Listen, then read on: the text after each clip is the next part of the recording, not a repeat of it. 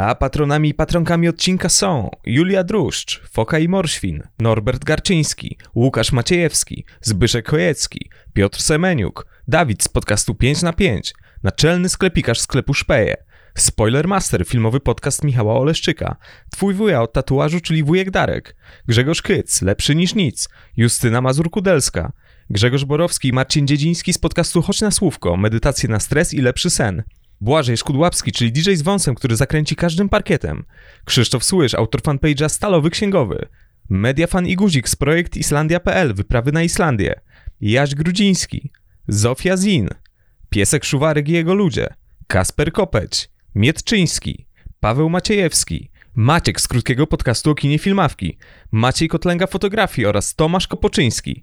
Bardzo, bardzo, bardzo Wam dziękujemy. Podcastex. Podcast o latach 90. i zerowych.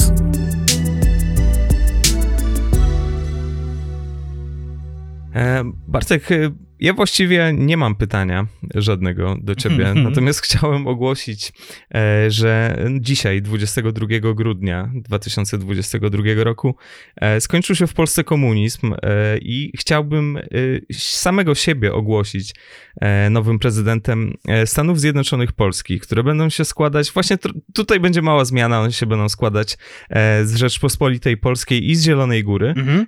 Nie, przepraszam, z Rzeczpospolitej Polskiej i z chicagowskiego Jackowa. E, Gdzie jest miejsce dla Zielonej Góry w tym, w tym całym układzie politycznym?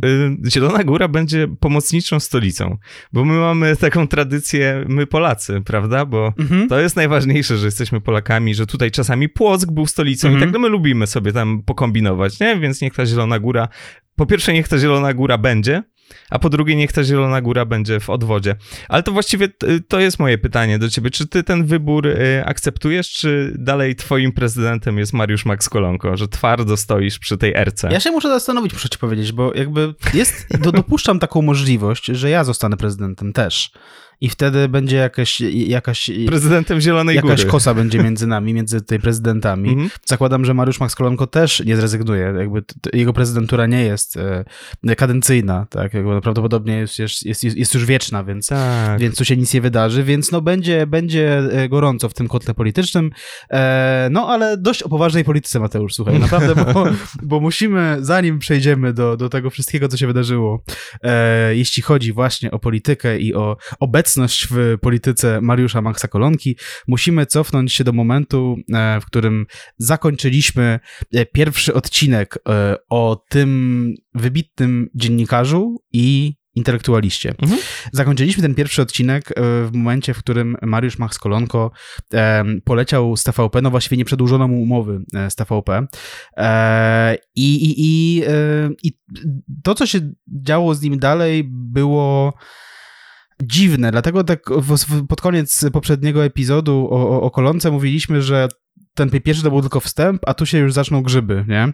Tu się już zacznie coś, co ciężko jest wytłumaczyć. E, no dobra, no ciężko jest wytłumaczyć generalnie, tak? No, no, no co, co ja mogę powiedzieć, nie? Tak, jeżeli Więcej chodzi o tutaj. pierwszy i drugi odcinek, to tutaj jest taka różnica. Mamy z jednej strony karierę telewizyjną, powiedzmy, że to był nasz pierwszy odcinek na temat Mariusza Maxa Kolonki, a teraz ym, zacznie się ym, kariera patoinfluencerska, ale nie od razu tak naprawdę, no bo tak, wspomniałeś 2006, e, Mariusz Max Kolonko, e, tak, on by pewnie powiedział, że zrezygnował ze współpracy, strzasnął drzwiami i tak dalej. E, prawda mogła być, a właściwie prawda była e, nieco inna. Mm, Powoływaliśmy się w tej pierwszej części parokrotnie na mm, tekst Magdaleny Rigamonti z wprostu, tekst na temat Mariusza Maxa Kolonki, ciekawy materiał.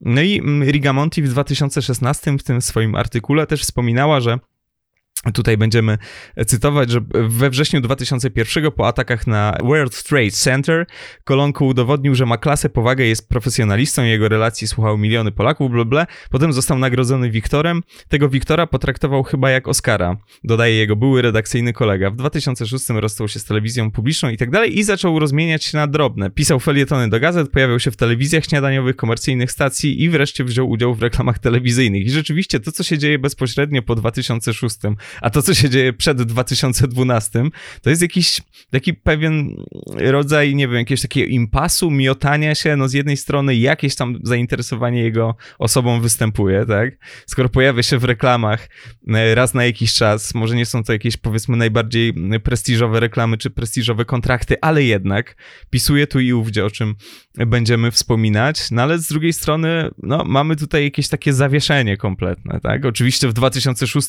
poza rozstaniem z TVP dzieje się coś jeszcze istotnego, czemu poświęcimy tutaj sporo, sporo czasu. Chodzi oczywiście o premierę jego doskonałej książki Odkrywanie Ameryki, no ale tak poza tym to tak nie wiadomo, tak? Jest ten mm, spot Liberty Direct y, kręcony w Krakowie. Widać, widać, że to jest Kraków, bardzo nietuzinkowe ślimaki, rozjazdy, autostrada, więc to na pewno Kraków. Trochę też Ameryka jednak. Przede wszystkim Ameryka, bo Mariusz Max Kolonko nadaje ze śmigłowca, jak to, jak to amerykańscy dziennikarze, prawda? To do pracy i tak dalej, to przecież najszybszy środek transportu, nie trzeba się tam e, bawić w jakieś korki. No i rzeczywiście, no było to dosyć kontrowersyjne, e, musiało być dosyć kontrowersyjne, jeżeli dziennikarz mm, zaczyna się parać, no jednak tak, jednak w tamtym momencie myślimy o nim jako, e, jako dziennikarzu w dalszym ciągu.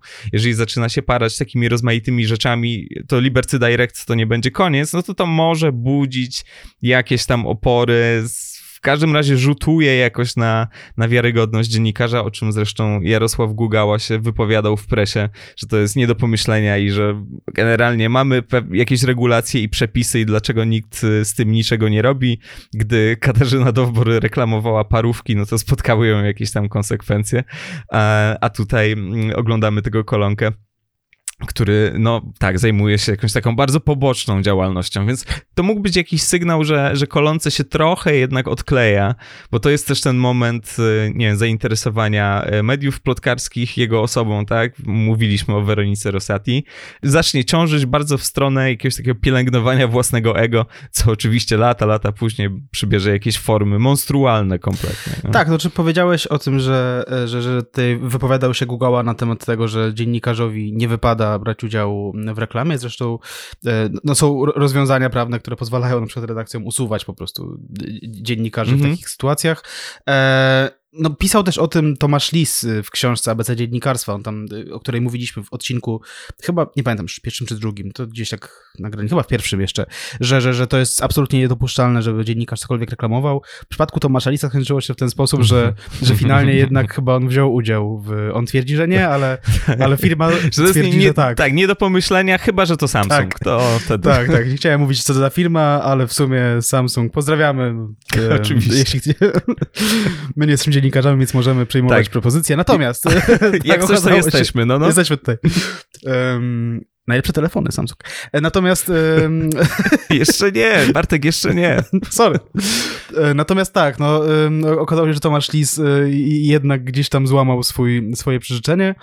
Natomiast Tomasz Lis, to, to było dziwne w sumie, że złamał. Być może zrobił to dla, dla, dla, cór, dla córki czy coś, nie wiem. Tam była chyba jakaś taka, taka sytuacja.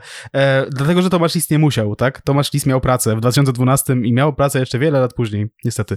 Natomiast, natomiast Mariusz Max Kolonko prawdopodobnie potrzebował E, tego dealu. E, I, I dlatego się, się na to zdecydował. Ja powiem szczerze, jako też nie wiem, no, były dziennikarz i gość, który czasami coś napisze do jakiegoś medium, że szczerze mówiąc, jakby mm, mm, nie szokuje mnie to jakoś bardzo, że, że akurat Mariusz Max Kolonko wystąpił w, mhm. w kampanii telewizyjnej, nie?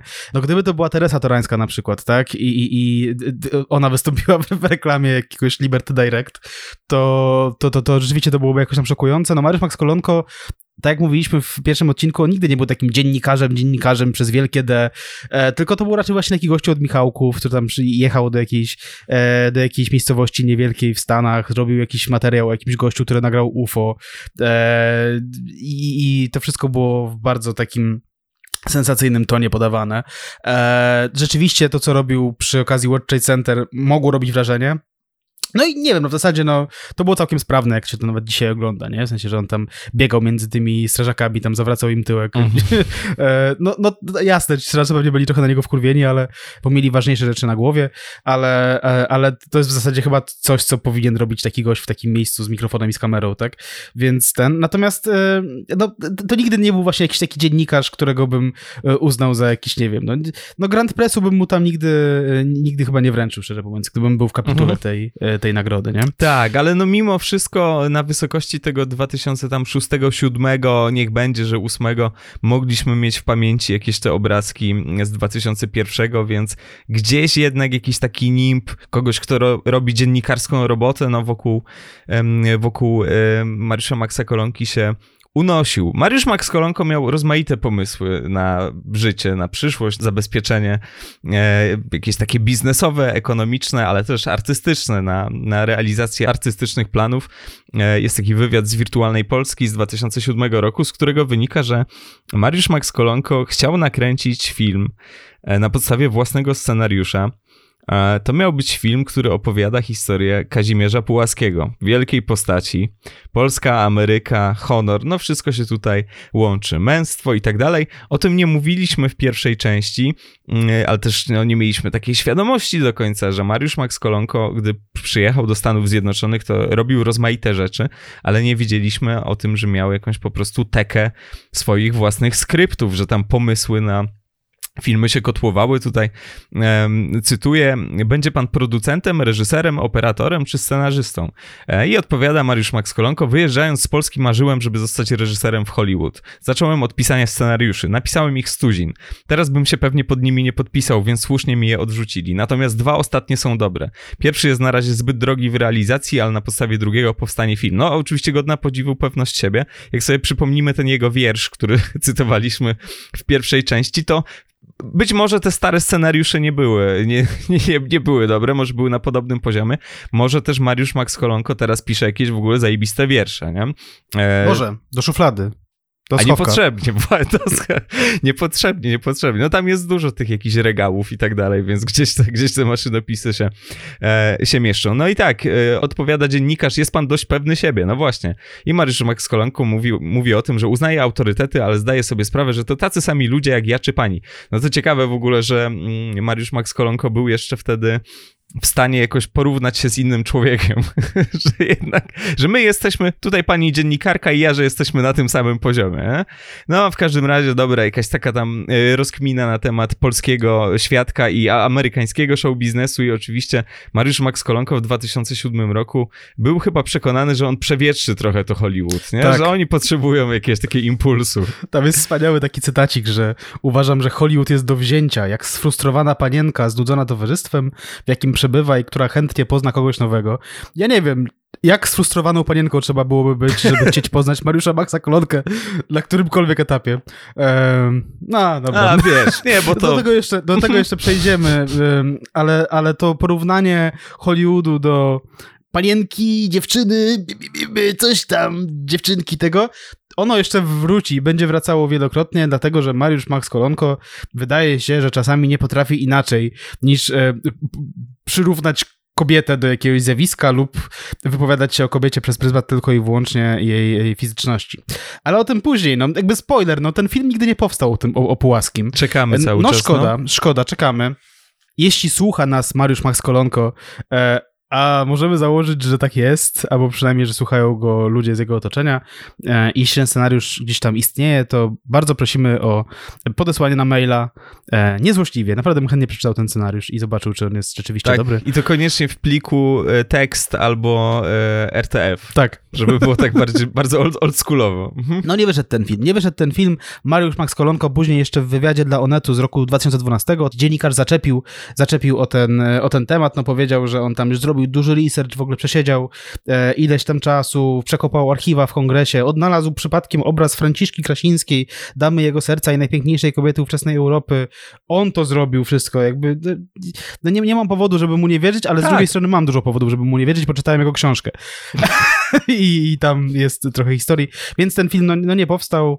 W 2012 roku tam się jeszcze to e, najwyraźniej mieliło, a przynajmniej mieliło się w głowie pana Maxa. Natomiast to, co się udało, to udało się wydać książkę e, nakładem wydawnictwa Zysk i Spółka. Książka nazywa się, jak wspomniałeś, Odkrywanie Ameryki i ma to podtytuł Zapiski w Jeepie. Bardzo atrakcyjny tytuł. Od razu wiemy, z kim mamy do czynienia, tym bardziej wiemy, z kim mamy do czynienia, że na książce, oczywiście na okładce w sensie, stoi e, Mariusz Max Kolonko i jest tam, muszę powiedzieć, bardzo seksowny.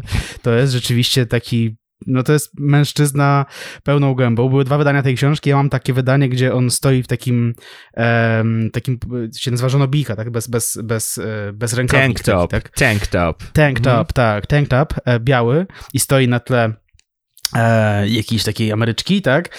E, natomiast było jeszcze drugie wydanie i jest chyba aktualne, gdzie Mariusz Max Kolonko jest w jakichś górach i pokazuje OK w czarnym t-shircie. I od razu wiadomo o co chodzi. Mariusz Max Kolonko po prostu z niejednego amerykańskiego pieca chleb jadł. E, ja przeczytałem tę książkę w całości i muszę powiedzieć, że e, jeśli ktoś nam płaci pieniądze na Patronite, to te pieniądze właśnie idą między innymi na to, żebyśmy mogli jakoś tam sobie, mm, e, prawda, pomagać psychicznie po tym, po takich doświadczeniach jak czytanie książki e, Mariusz Maxa Kolonki, bo jest to, e, jest to jakieś przeżycie, jest to jakieś doznanie.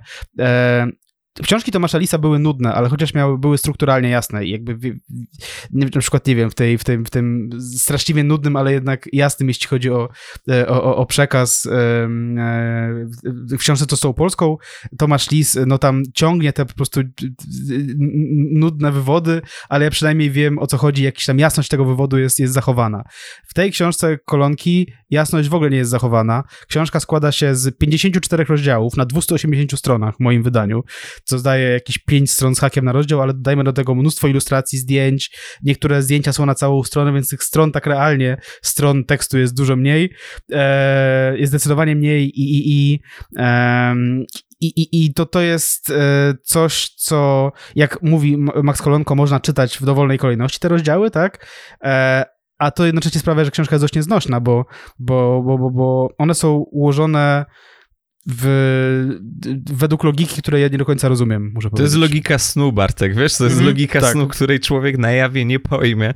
Ja nie mam żadnych wyrzutów sumienia związanych z naszymi patronami, patronkami i z jakimś tam, z jakimiś tam wpływami z Patronite'a, bo ja też przeczytałem tę książkę mm -hmm, w całości. Mm -hmm. Bawiłem się świetnie, bo mm -hmm. to mhm. jest, y, no to jest absolutna, absolutna zupa, tak? Z jednej strony hotel, który miał być schronem przeciwatomowym, do którego schowa się cały kongres w razie ataku, tak? Prezydent z całym kongresem. Z drugiej strony jakieś e, po prostu randomowe spotkania, które mogły się przydarzyć tylko kolące, typu nagle wpadam na Elizabeth Taylor, tak? Mhm. Z trzeciej strony y, podboje miłosne, które bardzo często są bardzo, bardzo shady, o czym też będziemy mówić. Przy okazji jakieś absolutne dorabianie piździe uszu, bo są rzeczy w rodzaju, nie wiem, zupełnie prozaiczna sytuacja, którą Kolonko opowiada, tak jakby to była historia z dreszczykiem. Jest tam bardzo dużo pompowania tej narracji, a przy okazji to jest książka koszmarnie zredagowana, żeby nie powiedzieć niezredagowana. Dwie osoby oczywiście, Tak, co oczywiście może wynikać z tego, że, że, że z kolonką się y, nie, nie pracuje najłatwiej na świecie i być może bardzo, jest jednym z tych autorów, którzy bardzo bronią z tego zdania, to jest po prostu wykwint, no to musi, to musi w ten sposób zostać, nie? Więc bardzo, bardzo możliwe, że tak tutaj było, mamy książkę, która jest absolutnie randomowa. W trakcie lektury zadajesz sobie co chwilę pytanie, w sumie dlaczego, nie? Jakby o co tutaj chodzi? Ona podobno powstawała dłuższą chwilę, podobno powstawała od lat 90. E, ja rozumiem, że w tych motelach to się tak spontanicznie pisze, bo to tak wiesz, takim keruakiem jedziesz po prostu strumieniem, ale no, no mimo wszystko jest tutaj taki nie, no niesamowity bałagan, niesamowity bałagan. No. Gdybym miał wskazać jakiś taki, tak pochylić nad tą książką i znaleźć coś pozytywnego, jakby już tak, tak nie znęcać się jakoś specjalnie, gdybym miał znaleźć jakiś taki wspólny mianownik dla tych wszystkich rozkminek, w, w, z którymi się Kolonko podzielił na przestrzeni tych 54 rozdziałów, to wydaje mi się, że byłoby to po prostu życie emigranta i gościa, który ma bardzo duże ambicje i który osiągnął dużo, bo oczywiście Kolonko uwielbia mówić o tym, że on osiągnął strasznie dużo i że w ogóle ma bardzo dużo pieniędzy i że to jest jego, że, że, że on żyje swój amerykański sen właśnie, znaczy śni swój amerykański sen, e, sen w tym momencie. I ja bym nawet zrozumiał tę książkę, gdyby ona była w, w, o tym, tak? W sensie nie specjalnie mnie to interesuje, no ale powiedzmy, że gość rzeczywiście zjeździł pół Ameryki, jeździł za tematami po różnych stanach i opowiadał różne tam przygody związane z kręceniem jakichś materiałów dla TVP jako amerykański korespondent, e, jako polski e, korespondent w Ameryce, tak? Problem w tym, że tak powiedzmy z trzy czwarte książki to są te historie. Reszta są albo jakieś takie trochę eseistyczne rozkminki, to jest duże słowo eseistyczne, jak na to, no. co, to, co, co, przeczytałem, ale no tak, no, to, są, to są po prostu opinie i poglądy e, kolonki na temat tego, że Ameryka się sypie, tutaj po prostu e, Ameryka przestaje być biała i to wszystko zaraz się posypie, bo markizm kulturowy. Tak, to jest książka z 2006 roku i już tu się pojawia markizm kulturowy, który, który wchodzi do amerykańskich uczelni i wszystko zaraz rozpierdoli w drobny mak, więc więc to, to, to się dzieje. E, jest tutaj też sporo jakichś takich wspomnień z PRL-u i, i, i myśmy tam zresztą się do tej książki odwoływali w pierwszym mhm. odcinku, e, kiedy, kiedy próbowaliśmy przedstawić e, powiedzmy motywację kolonki do, do, do wyjazdu do, do, do Stanów, tak? On się po prostu tutaj źle czuł i dużo o tym opowiada w książce. No jest no właśnie dużo o, o, o dziewczynach, ale przede wszystkim jest ten styl, o którym wspomniałeś. No jest raz, że to jest rozciąganie historii do, do, do jakichś e, granic niemożliwości, tak? Jest na przykład moja ulubiona e, chyba w, w tej książce historia o żółwiu, która jest absolutnie o niczym. Ona jest po prostu o tym, że Mariusz Max Kolonko tam jechał z jakimś ziomkiem samochodem, spotkali żółwia i go zdjęli z drogi tam, czy tam przenieśli go na drugą stronę drogi i tyle. Ona jest rozciągnięta na pół strony, nie ma żadnego sensu. więc są, są tego, rodzaju, tego rodzaju rzeczy. Wydaje mi się, że będziemy jakoś tak sowicie cytować, więc ja pozwolę sobie e, wrzucić pierwszym cytatem. Mm, dawaj. E, żeby, żeby, e, żeby pokazać tutaj słuchaczom, e, co, co mamy na myśli, mówiąc o pompatycznej stylówie. Góry południowego Colorado dotykają tajemnicy stworzenia. Są konfesjonałem podróżnych, kościołem spragnionych, grobowcem zachłannych, i tak dalej. Nie, nie, nie chcę mi się dalej. Natomiast to jest to, tak? tak? Jakby ta, ta, książka ma cały czas albo to, a jak kolonko schodzi z tego klimatu, to wchodzi na jakiś taki przaśne, jakąś taką przaśną atmosferę, nie? Jakby, że tam, że, że właśnie majteczki, cycuchy, nie? Bardzo dużo tego Tak, jest. tak. On jest z jednej strony tutaj rzeczywiście artystą słowa, a z drugiej takim równiachą, który właśnie, wiesz, robi ci tak łokciem, że tak, no, wiesz o co chodzi, nie? My, my chłopaki wiemy o co chodzi, bo to bardziej, bardziej to jest dla chłopaków. Chyba tak. To jest ogólnie taka narracja rzeczywiście mocno, mocno na sterydach i ja Y, w trakcie czytania łapałem się za głowę, bo zastanawiałem się nad tym, czy, czy ja czegoś nie przeoczyłem, czy, czy bo tak, mam wrażenie, że czytam o czymś prozaicznym, a w pewnym momencie wchodzi jakiś taki naprawdę no, mocny nastrój, jakieś po prostu adventure takie, takie mhm. solidne. Tutaj fragment Teraz 265-konny silnik V8 powoli kręci wszystkimi kołami mojego Jeepa. Po lewej mam 300 metrów piętrzącego się nade mną pionowego klifu, który od czasu do czasu zwiesza się ostrymi gilotynami lodowych sopli. Po prawej mam przepaść, której dno ciemnieje czarną czeluścią śmierci. No i tak czytasz sobie, bo reszta jest utrzymana w podobnym tonie, a to jest ogólnie o tym, że on jedzie tak.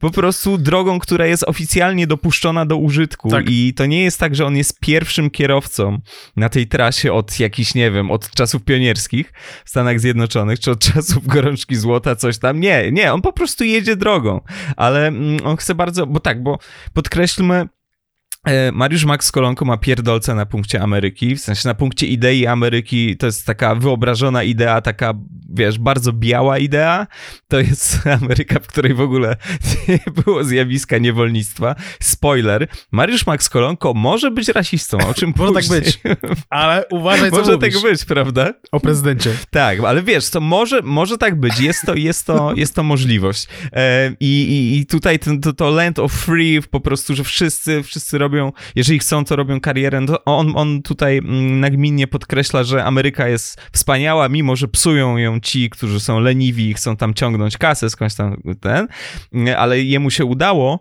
i on bardzo do tej Ameryki pasuje, bo to jest tak, wiesz, co, co dwa akapity, że ej, jakby co, to to jest totalnie dla mnie, nie? Żeby, żeby, żeby było jasne. No i przy okazji te muskuły, no niesamowite. Tak, no z tego flexowania się na pieniądze Kolonko jest dzisiaj znany. On to, on to robi regularnie, między innymi w swoich materiałach wideo. No ale robił to już wtedy, kiedy rzekomo był jeszcze tym normalnym kolonką, jeszcze takim niezwariowanym kolonką, tak? No to, no to zobaczmy, co tu się rzeczywiście działo.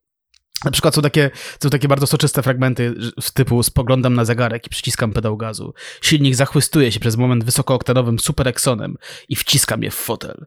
E, nie interesuje mnie szybkościomierz, tylko wskaźnik poziomu paliwa. Znaczy, powinien go jednak interesować szybkościomierz moim zdaniem, ale nieważne. Jest, jest to ważne. E, no. Ale też na przykład jest wiosna 2002 roku, Nowy Jork, druga w nocy. Siedzę w fotelu i dopijam martini, które obejmuje mnie jak pierwsza dziewczyna, odrobinę za mocno.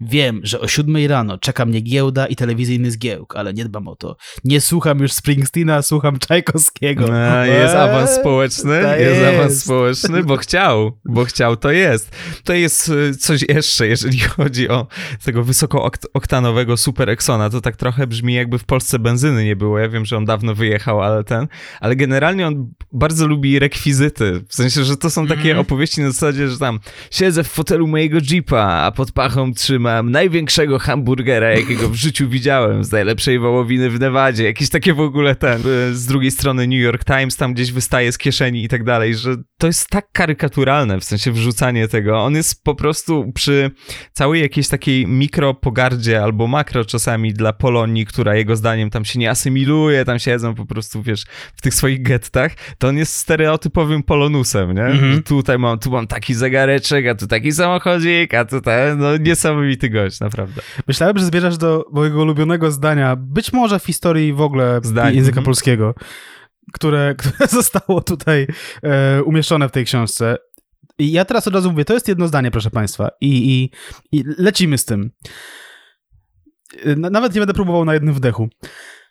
Cytuję. Zamiast wyrysowanej na bizoniej skóry mapy mam przy sobie czarnowłosą Ritę, Amerykankę włoskiego pochodzenia, za przewodniczkę, Atlas drogowy Rand McNally, hamburgera McDonald's numer 3, wykrywacz metali Radio Shack, Jeepa rocznik 98 z dwoma tysiącami przebiegu i połową 80-litrowego baku, adres Chrisa O'Briena, pisarza pustelnika i łowcy skarbów, mieszkającego gdzieś w górach Sangre de Cristo, e, odległych o dzień jazdy i przypiętą do dashboardu, w nawiasie deski rozdzielczej, kopię wycinka prasowego z dziennika Pasadena Union z datą 29 października 1887 roku kropka.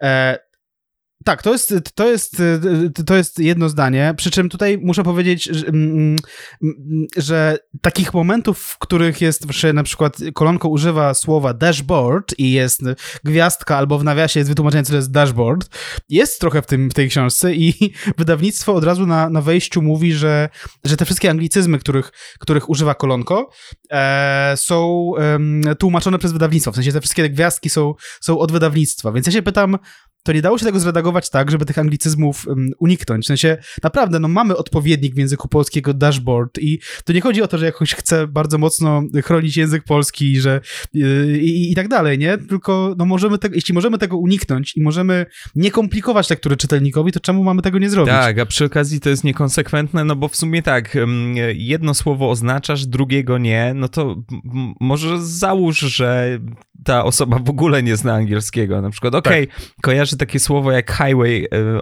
z jakiegoś tam powodu, z jakiegoś tam użytkowania e, potocznego, ale niekoniecznie mm, każdy z nich. Tutaj jest taki przykład. Prułem dobre 110 po highwayu, 100, ale to chyba 110 mil, nie? No bo tak 110 kilometrów to wiesz, bo on chciał się tutaj pochwalić, więc chyba mil na godzinę. I przez ostatnie dwie godziny minąłem cztery sępy, wielkie zwierzę w kształcie buffalo, jednego strażnika urzędu imigracyjnego, sześć sześć samochodów i człowieka, który w budce pośrodku otaczającego nas na kilkadziesiąt mil niczego sprzedawał facz. Idę spać, jest druga w nocy. O, Właśnie. To zdanie w ogóle jest, jest tr trochę jak z tej piosenki Kazika, Biały Gibson, tam się Kazik Dokładnie, nabijał z tej, tak. z, z, tej, z tej stylóweczki, tam prułem dobre 110 po highwayu. Kazik kiedyś, chcąc się ponabijać trochę z zespołu Ira, e, napisał tekst na highwayu z moją małą mym Harley'em mknę w zachodzącym słońcu Kansas i tak dalej. No to jest jak po prostu wyciągnięcie. Kazik się z tego nabijał w 90 którym? To był trzecim, czwartym? Czwartym chyba, no. Jakoś tak, mhm. nie? Kolonko wydał to w 2006 jako coś totalnie cool. E, huh. No tak, no generalnie osoby, które mieszkają, Polacy, którzy mieszkają w Stanach i są jakoś tam osobami publicznymi, też sejrowski, oni chyba trochę nie wyczuwają tego, że, że Polacy już nie są od dobrych kilkunastu lat aż tak rozkochani w Stanach, jak byli mhm. na początku lat 90. i to nie robi aż takiego wrażenia i że jeśli ktoś myśli o emigracji, to raczej wybierze e, kraj e, w Unii Europejskiej niż, e, niż Stany, nie tylko z uwagi na bliskość geograficzną, tak? tylko, tylko też z uwagi na to, że być może troszeczkę łatwiej się żyje w, w, w Europie niż w Stanach obecnie. Tak, tak, tak, tak. Nam przegapili ten moment, gdy ten jakiś obiekt pożądania się przesunął bardzo mocno e, na nasz kontynent, a teraz no to już w ogóle jest skomplikowana sprawa. No tak, no w każdym razie taki, taki tutaj styl panuje, jest to styl bardzo wysoki i sowizżalsko, taki awanturniczy. E, nie ma co ukrywać. No i Kolonko bardzo chętnie w ogóle mm, zestawia samego siebie z jakimiś takimi pionierskimi postaciami, z jakimiś na przykład przedsiębiorcami z XIX wieku, którzy tam w Stanach Zjednoczonych zrobili fortunę, bo ktoś wpadł na niesamowity, po prostu znalazł masę złota gdzieś tam jeszcze nie, niewydłubanego, niewykopanego. E, no tak, porównuje się do pioniera i osadnika e, Satera na przykład, no i mówi, on mówi wprost. Otóż śmiem twierdzić, że Sater był trochę jak ja, a może i wielu przede mną. I na pewno wielu w Ameryce po nim. Jego fort był dla niego tym, czym 160 lat później dla mnie była moja firma. No jakby ziom, założyłeś firmę po prostu, nie? Jakby, Budowlaną. Tak, no jakby spoko w ogóle na Wszystko zdrowie. Okay, tak, na zdrowie, jeżeli robicie to dobrze, jeżeli macie fajnych fachowców, to niech wam się wiedzie, ale po prostu brak jakiegoś takiego wstydu, jeżeli chodzi o zestawianie jakichś tam amerykańskich mitów ze swoją postacią, ze swoją postacią showmana, dziennikarza, który po prostu wyjechał z PRL-u do Stanów i tam, e, no czy tam się dorobił, czy nie dorobił, to, tam, to, to w ogóle nie chcę w to wnikać, bo mm, też Kolonko jakiś taki mało wiarygodny mi się wydaje, jeżeli chodzi też o, e, o, o, o kasę, no ale sobie tam jakoś poradził, bo został, nie? Ale on nie, on nie ma, on nie ma absolutnie wstydu, ale to znowu, to wszystko jest zrobione po to, żeby pokazać, że on jest po prostu nieodrodną częścią tego kontynentu, nie? Że to jest tak naprawdę syn tej ziemi, że, że po prostu zajęło mu chwilę zanim tam dotarł, ale to jest ta jego ziemia obiecana i on jest tym pielgrzymem znowu. No. Mateusz, kiedy zakładałem swój zakład wulkanizacji opon, czułem się trochę jak Ignacy Jan Paderewski. jak, jak Łukasiewicz i, i nafta, no.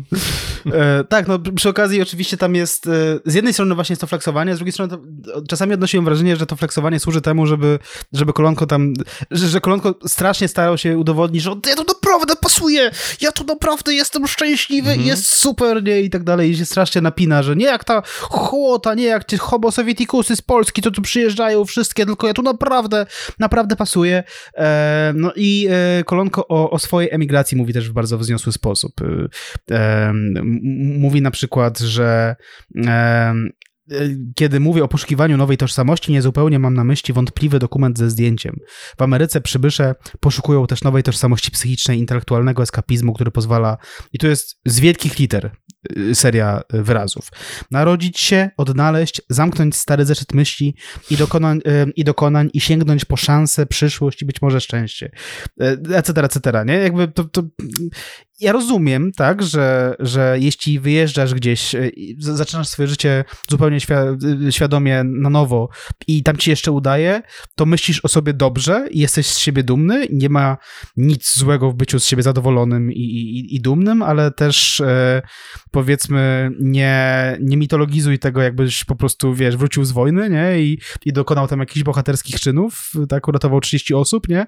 E, naprawdę, no, daj spokój, Mariusz, no, no to jest totalne dorabianie piździeuszy, jak wspomniałeś na początku. Tak, tak, absolutnie i a propos tego, co mm, mówiłeś na temat dystansowania się też od Europejczyków, bo to, że od Polaków, jest dosyć przewidywalne, ale bardzo też, bardzo często w niekonsekwentny sposób się dystansuje od innych nacji. Mm, jest opowieść o tym, jak poszedł na randkę z, cytuję, fajną Niemką, która miała na imię Krista.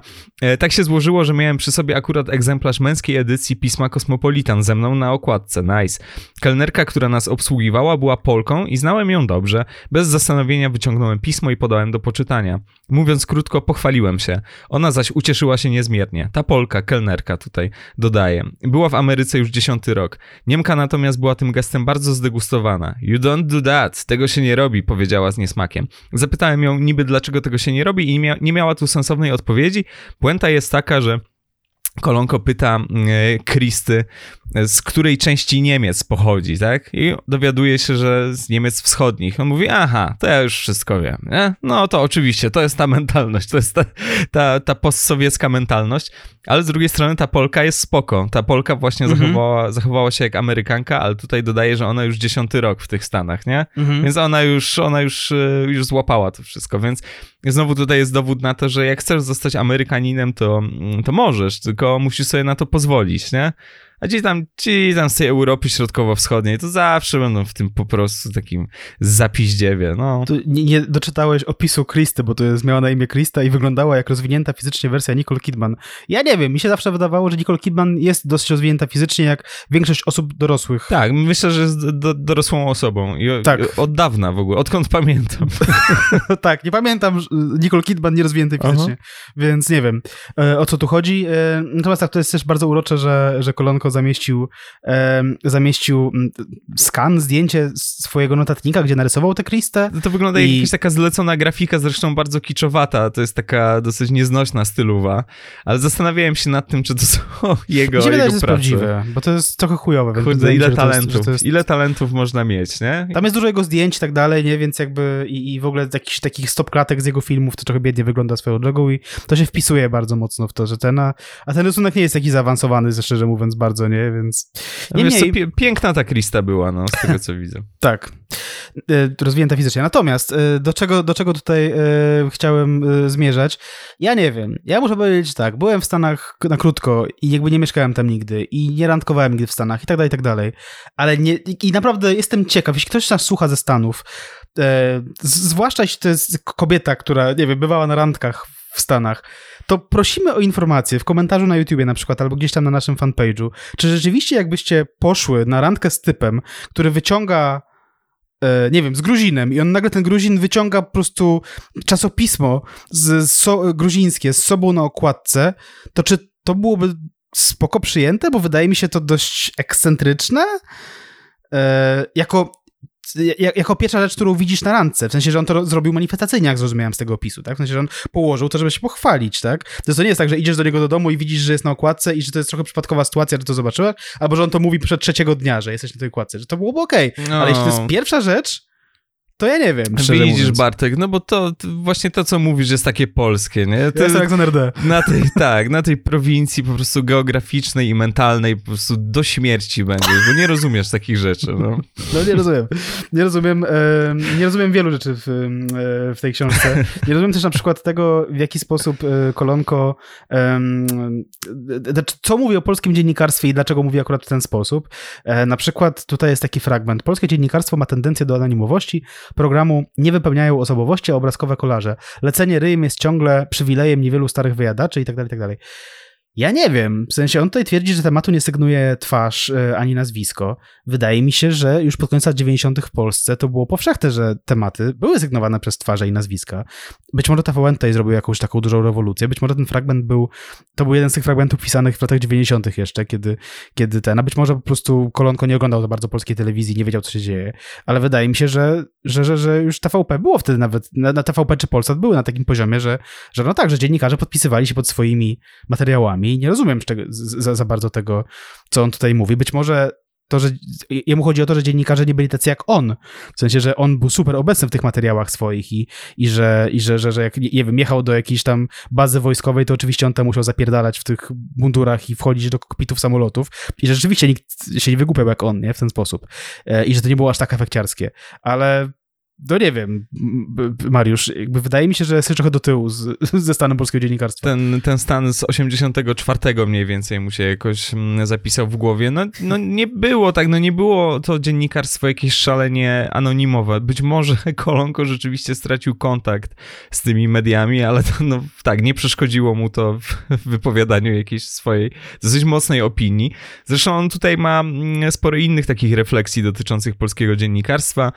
Tutaj cytuję: Otóż nie wiedzieć, czemu wielu dziennikarzy w Polsce poczuwa się do obowiązku wygłoszenia na koniec swojego materiału czegoś mądrego, w cudzysłowie oczywiście, jakieś maksymy, kilku w cudzysłowie przełomowych słów, jakiejś takiej mądrości, od której zależeć będzie przyszłość świata. Mądrość ta najczęściej obraca się wokół sformułowania, a szkoda, bo konstrukcji, która wyrażać ma nacechowaną paternalizmem troskę o ład tego świata, Poza tym, że te jego materiały nie były pozbawione opinii, mówimy o tych takich korowych, kolonkowych materiałach z panoramy, no to tak, to w tej samej książce później zaczyna tyradę na temat Edyty Górniak w Korei, na temat hymnu i wadzi się, po prostu wchodzi w konflikt ze wszystkimi, którym to wykonanie się nie podobało i wpisze, rozpisuje to na po prostu opasły akapit, dlaczego to było spoko i co takiego dobrego zrobiła Edyta Górniak i i absolutnie czuję tutaj potrzebę mm, e, jakiegoś takiego, wiesz, wydania, wydania jakiegoś takiego diktum, nie? Więc y, no jeszcze w innych miejscach będzie mówić y, o tym, że ci polscy dziennikarze, ci reporterzy to warsztatu nie mają, to coś tam i że chcą uczyć kogoś życia, a jak się przyjrzymy tym jego materiałom, no to też zobaczymy, że błędy warsztatowe też się zdarzają, błędy związane z wymową też się zdarzają, to nie jest tutaj wytykanie błędów, ale raczej wytykanie hipokryzji. Także no, Mariusz Max Kolonko y, jest y, osobą naprawdę, naprawdę nieprzeniknioną, bo zależnie od tego, który, mm, w którym miejscu tej książki wylądujemy, możemy znaleźć bardzo zaskakującą opinię. Nie? To, to, to na pewno. Na pewno odkrywanie Ameryki jest książką momentami bardzo zaskakującą. Tak, zresztą te dwa fragmenty o tym, że dziennikarstwo z jednej strony um, nie ma twarzy w Polsce, a z drugiej strony dziennikarze pozwalają sobie na to, żeby tam załączać swoje opinie. One się trochę wykluczają wzajemnie, no bo jeśli załączasz swoją opinię, to znaczy jesteś obecny jako ty w swoim materiale, przynajmniej twoja opinia jest, więc, więc trochę, trochę tego nie rozumiem, szczerze mówiąc. E, no ale dobra, no jakby zakładam, że to też mogą być fragmenty pisane w Jeepie po prostu na przestrzeni 11 lat, więc no. Natomiast on, on z tą opinią na temat e, wygłaszania mądrości przez dziennikarzy powróci wiele lat później e, i, i zrobi sobie na tym trochę popularności. Natomiast tak, no w tej książce też, e, z tej książki wyłania się też y, y, kolonko, który jest totalnie prawdziwym dziennikarzem, takim jak żaden inny wcześniej i to nie mówię tam o skali Polski, ale, ale mam tutaj na myśli e, skalę, skalę globalną, no bo na przykład on bardzo lubi mówić o tym, że gdzieś tam pojechał pierwszy, gdzieś tam po prostu był jako jedyny, tu go tam w tym NASA polubili, więc go wpuścili tam, gdzie nikt nie wchodził. Wiesz, jakby czasami miałem takie wrażenie, że, że, że, że Kolonko jest gościem, któremu wystarczy powiedzieć, że, że stary, tutaj dostaniesz wejście do tajnych, na, po prostu dostaniesz tajemnicę NASA i będziesz jedyny mógł tutaj to filmować i tak dalej. To taka gadka, którą po prostu pewnie sprzedaje się dziennikarzom, żeby oni byli zajarani tym, że tam byli, że byli fajnie obsłużeni w tym, w tym jakimś punkcie. E, I Kolonko to wszystko kupował, tak? Tak w ogóle zupełnie bez, e, bez niczego. Przykład tutaj opisuje, że w swoim mieszkaniu zadzwonił telefon i Wet, producentka, spisała się. Mam ekstra wejście do Centrum Lotów Kosmicznych Kennedy'ego. Ekstra wejście oznacza pełen e, dostęp wszędzie i jeśli się spodoba, może do kilku tajemnic, w których, w których NASA jest masa. No nie wiem, Mariusz, no, no pewnie byłeś tam i było fajnie i pewnie nawet zrobiłeś fajny materiał stamtąd, ale no nie przesadzaj tak, że będziesz miał dostęp do tajemnic NASA. No pewnie nie będziesz miał. Ja bym stawiał, że nie będziesz miał. Tak bym, tak bym powiedział. Tak bym zaryzykował taką tezą. Ja nie chcę być złośliwy, ale obstawiałbym, że on być może poszedł od dwa, nie wiem, o dwa, trzy metry dalej niż wycieczki szkolne, które są oprowadzane po tych bazach, czy po jakimś, nie wiem, muzeum podboju kosmosu, czy cokolwiek. Tak. Przy okazji rzeczywiście da mu się wmówić mm, wszystko, bo tutaj mamy te historyjki z NASA i No, cytuję, więc gapię się cholera na to żelastwo, aż Bill mówi, jesteś okej, okay, pokażę ci podziemia, tak? Czyli tutaj Mariusz właśnie będzie miał dostęp do, do tajemnic. E, Ion, Ion to jest kamerzysta kolonki, Ion tylko czknął z zachwytu i choć nie wiedziałem, co mają na myśli, czułem, że dostąpię zaszczytu zobaczenia czegoś, co niewielu ludziom dane jest zobaczyć. Ion powiedział potem, że dziennikarze przyjeżdżają tu często i dostają rutynowy objazd, ale czasami, kiedy któryś z nich, a zdarza się to bardzo rzadko, przystanie nad jedną z historycznych platform, zamyśli się i w jego oku zakręci się łza, wtedy i tylko wtedy wszechmocny Bill Williams sięga po klucze do drzwi, których NASA nigdy nie otwiera. Przecież to jest w ogóle jakaś baśniowa wizja, że jeżeli osoba o naprawdę czystym sercu w noc świętojańską pojawi się, wiesz, nie? Tak, totalnie. Pani Jeziora wyjdzie i da ci miecz. Dokładnie. Totalnie w NASA jest gość, który ma klucze do wszystkiego i przypatruje się dziennikarzom, czy, czy, aby nie uronili łzy. A jeżeli, no to już widzisz, że to jest człowiek, który jest tutaj godzien tego, żeby poznać, poznać tajemnice po prostu amerykańskich programów podboju kosmosu, bo tak to działa, bo na tym polega praca dziennikarza, że dostajesz mm, bez żadnego problemu dostęp do, do prawdziwych tajemnic. No jest absolutnie tym zachwycony. To jest też ciekawe, jeszcze będzie tutaj taki przykład, ale on z jednej strony się dystansuje wobec tych polskich mediów, ale bardzo często podkreśla, że ja byłem pierwszym dziennikarzem z Polski, który coś tam. Wiesz, że w tych przypadkach już nie stara się z siebie e, zrobić amerykańskiego dziennikarza, tylko podkreśla, że tak, że on jest pierwszym Polakiem, który coś. Jakby co, tak, nie? Tak. W tej wielkiej Ameryce. To jest, to jest prześmieszne moim zdaniem, no. Tak, no, przy czym, tak, na przykład tutaj jeden z rozdziałów nazywa się z archiwum obozu X, pierwszy polski dziennikarz w obozie jeńców z Afganistanu, to chodzi o Guantanamo, nie? E, też mówi, że ja, dziennikarz z Polski, tutaj jestem tam gdzieś tam, gdzie startują jakieś, nie wiem, nie chcę się tego szukać. Niemniej, chodzi o to, że w tych stwierdzeniach nie czai się nic, poza tym, że Max Kolonko jara się tym, że gdzieś jest. I jest to nawet urocze w taki dziecięcy sposób. Zresztą on tam też odnosi się do swojego dzieciństwa i mówi, że jak tam dzieciaki kopały piłkę na podwórku, to ja tam po prostu śledziłem lądowanie na Księżycu. Swojego nie wydaje mi się, tak? W sensie, rzeczywiście lądowanie na Księżycu, jeśli dało się śledzić w telewizji polskiej, a mhm. chyba się dało, to, to, to, to mm, nie, nie, sądzę, żeby tam, nie wiem, wszystkie inne dzieciaki kopały piłkę i tylko Max siedział y, śledząc to niszowe tak, wydarzenie. bo tak? oferta telewizyjna w ogóle była jeszcze tak, tak bogata wtedy, że jeżeli nie kopały piłki, to oglądały coś innego na pewno, nie? Tak, tak, Cartoon Network sobie łączyły, nie? Dextera. E, więc ten... E, i, I tam nie ma nic poza tym, że on stwierdza, że jest tam pierwszy. To sensie z tego nie wynika żadna jakość dziennikarska, nie? E, I przy okazji, no tak jak mówisz, nie? W sensie to, co on pisze, wygląda trochę tak, jakby po prostu to była taka wycieczka, no nie wiem, no, no po prostu wpuszczają dziennikarzy tu, wpuszczają tam, czasami wpuszczają może dodatkowego pomieszczenia już, mhm. nie? Jakby... I to jest bardzo urocze, że, że, że, że, jeśli tak można powiedzieć w kontekście kolonki, jeśli to jest dobre słowo, że, że ty się tym jarasz, że to jest twoje spełnienie twoich tam marzeń dziecięcych, tak?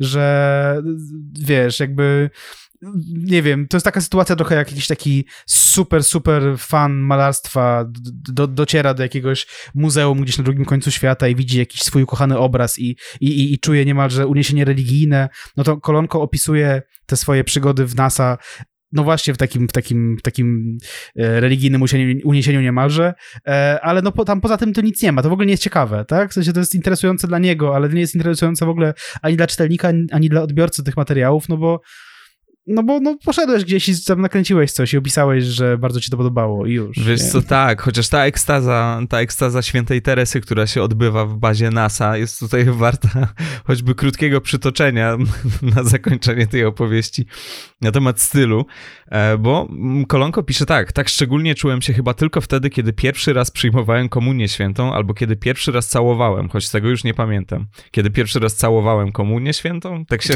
nie wolno tak, to chyba chyba, że coś ten, no, jakiś dogmat nowy. Ten okrągły włas promu kosmicznego Atlantis był dla mnie ołtarzem, jakimś magicznym otworem. Wormhole, a właśnie, ciekawe. To a propos mm, tych anglicyzmów i, i redakcji, bo to jest wormhole, tutaj jest e, ciepłą dziurą, to chodzi oczywiście o worm robaka, chodzi, chodzi o czarną dziurę, więc jakby nic tutaj nie, prawo Marfiego, nie? To, co się może zjebać, po prostu się zjebało. Jakimś magicznym otworem wormhole, przez którą można przedostać dostać się na drugą stronę, do tajemnic wszechświata. Y, jeśli chodzi o poszukiwanie tajemnic wszechświata, to tutaj jeszcze kolonką będzie miał coś do powiedzenia, a to może za chwilę, żebyśmy mieli tutaj jakąś strukturę. szuka co więcej. Tak, jakąś czytelną strukturę dla was. E, no to trzeba przejść chyba do kwestii newralgicznej absolutnie. Tu się dzieją bardzo złe rzeczy e, na tym polu. Chodzi o relacje z kobietami. One są bardzo często relacjami romantycznymi, erotycznymi, paraerotycznymi, a bardzo często nie powinny. Zacznijmy mm -hmm. może od rzeczy takiego lżejszego kalibru. Oczywiście Mariusz Max Kolonko porównuje się do mm, innego Amerykanina sprzed dekad, do Alfreda Packera, podróżnika, który E, z konieczności zjadł zwłoki swojego towarzysza. No, była to dosyć gruba sprawa w Stanach dawno, dawno temu. Mm, ale Kolonko też zaczyna się zastanawiać nad tym, jakby postąpił, gdyby to mu się przydarzyło. A akurat towarzyszy mu Rita, która, jak się dowiadujemy, tam co cztery zdania, Rita jest jakąś atrakcyjną dziewczyną, więc można sobie... Od... To jest bardzo ważne. Oczywiście, to jest najważniejsze. I tutaj machinalnie włączam kamerę, której taśma zapisuje odtąd nasze chwile, niczym lotnicza czarna skrzynka. Gdybym miał jeść Ritę, wiem, co byłoby pierwsze, myślę. Co, bo no. nie rozumiem, Mateusz, czekaj. No właśnie, czekaj, czy można to zjeść? Tak się mówi, Bartek? nie wiem, nie dali, nie dali tej gwiazdki, wydawnictwo nie dało gwiazdki. Tutaj, tutaj by się przydało, my nie wiemy o co chodzi, my może -hmm. jesteśmy za młodzi po prostu, ale to jest, to jest dosyć grube. Jeszcze jeden przykład, który przyznam, że w trakcie lektury bardzo mnie zmroził. Może jestem za delikatny, ale to się nie powinno wydarzyć. No, kolonko opowiada, mniejsza, mniejsza o kontekst tutaj. Z zamyślenia wyrywa mnie wrzaskliwy głos rosyjskiej nastolatki. Biegnie w skąpym stroju kąpielowym z dętką samochodową dyndającą dookoła jej wąskich bioder. Dziś rzeka, która miała spławiać drzewo satera, spławia jedynie turystyczne pontony. Patrzę na jej śniade nogi śmigające po kamieniach strumienia. Macha do mnie ręką, nieskromnie podrzucając młodzieńczym biustem. I już tak, Jezus wujek, nie? daj już spokój tej dziewczynie. Daj już spokój, tak. Niech, ta, niech ona sobie pływa, ona ma po pierwsze 14 lat. O Boże święty, no. I tak, i tego, tego typu rzeczy jest tutaj więcej i trudno się mm, oprzeć takiemu wrażeniu, że za dużo. Tak, no, nawet tak, bo tam jest taka historia, że on prosił o, o zdjęcie, ja narobił mu to zdjęcie i e, jak odchodzi, nim spojrzę za jej pupą, Rosjanka daje nurka w miejscu. Tak, jakby... tak on nie ma żadnych oporów, nie? nie. Tak, tak zainteresowała mnie seksualnie czternastolatka jakby co, nie? Nie ma, nie znaczy, ma sprawy. Tu nie jest napisane 14 tu, Tutaj nie, ale będzie ale... parę przykładów, gdzie ten chwilę. wiek będzie podany. Tak, tak, tak, tak. tak. E, jak, jak pojechał do, do, do, tego wspomnianego przez ciebie hotelu Greenbury, to, mhm. e, to, to, to opisał go, hotel Greenbury jest, jest prawdziwy jak piersi recepcjonistki. Najlepsze, hotel, najlepsze hotele wyglądają jak cyce po prostu. Tak, tak. To jest stara zasada hotelarska, nie? O tym się niewiele mówi. Niewiele osób wie, że hotel Sobieski początkowo miał wyglądać jak cyce. To był pomysł Maxa Kolonki, e, ale... Trochę się udało. Trochę się udało, e. finalnie. E, tak, no... Cytki są bardzo ważne w życiu Maxa Kolonki. Jakby trzeba powiedzieć sobie wprost. Biusty, ale tylko żeńskie trzeba powiedzieć. Dlatego, że ja nie wiem, czy jest w tej książce jakikolwiek moment, w którym Max Kolonko pisze o jakiejś kobiecie, nie odnosząc się do jej wyglądu. I nie wiem, czy jest jakikolwiek moment, w którym Max Kolonko pisze o mężczyźnie, odnosząc się do jego wyglądu, w sensie w taki sposób rozseksualizowany, nie? Oczywiście, że tam, że tam, nie wiem, zgrabne nogi tego mężczyzny, tak, jakby patrzyłem za jego pupą. Jest na przykład taki taki fragment, w którym, e, w którym e, Max Kolonko wchodzi do pokoju i opisuje cztery osoby, które tam są. Kiedy wchodzimy do środka, dostrzegam jakąś szarą postać siedzącą przy samotnym stoliku. Szara, wychudzona kobieta w szarym wieku, w szarej flanelowej koszuli, spod której wystają wielkie, dojrzałe balony piersi. Kiedy tak siedziała w owijającym się wokół jej szarych włosów papierosowym dymie, pomyślałem sobie, że tak wygląda, jak, e, że wygląda jak zatrzymana klatka filmu z koncertu Woodstock. E, tylko, że to było bardzo dawno temu. Co więcej, ta osoba znaczy on zrobił zdjęcie temu pomieszczeniu i są te cztery postaci, rzeczywiście tam siedzą. I jest ta kobieta między innymi, więc jest bardzo miło, że on umieścił wizerunek tej kobiety w, w książce i do zakład, Bardzo że, miły gest. Tak, i do zakład, że oczywiście ona nic o tym nie wie, że, że, że, że, że wyszła w jakimś w pozycji napisanej przez danego dziennikarza z Polski, że, że jest jej zdjęcie i jest opisana w ten sposób. No, tak, no ale w tym pomieszczeniu znajduje się jeszcze Sylwia Mateusz i, i Sylwia też jest na tym zdjęciu. I no ja po prostu może przyznam, co, co, co Mariusz Max Kolonko pisze o Sylwii. Jedynym tchnieniem wiatru w tych obrazkach z przeszłości była odziana w dżinsy Sylwia, może dziesięcioletnia dziewczynka pozująca na czternastoletnią, której ładna buzia z krótką chłopięcą grzywką pojawiła się w drzwiach dwa razy. Raz, kiedy otwarły się drzwi i drugi um, chwilę później, kiedy weszliśmy do środka.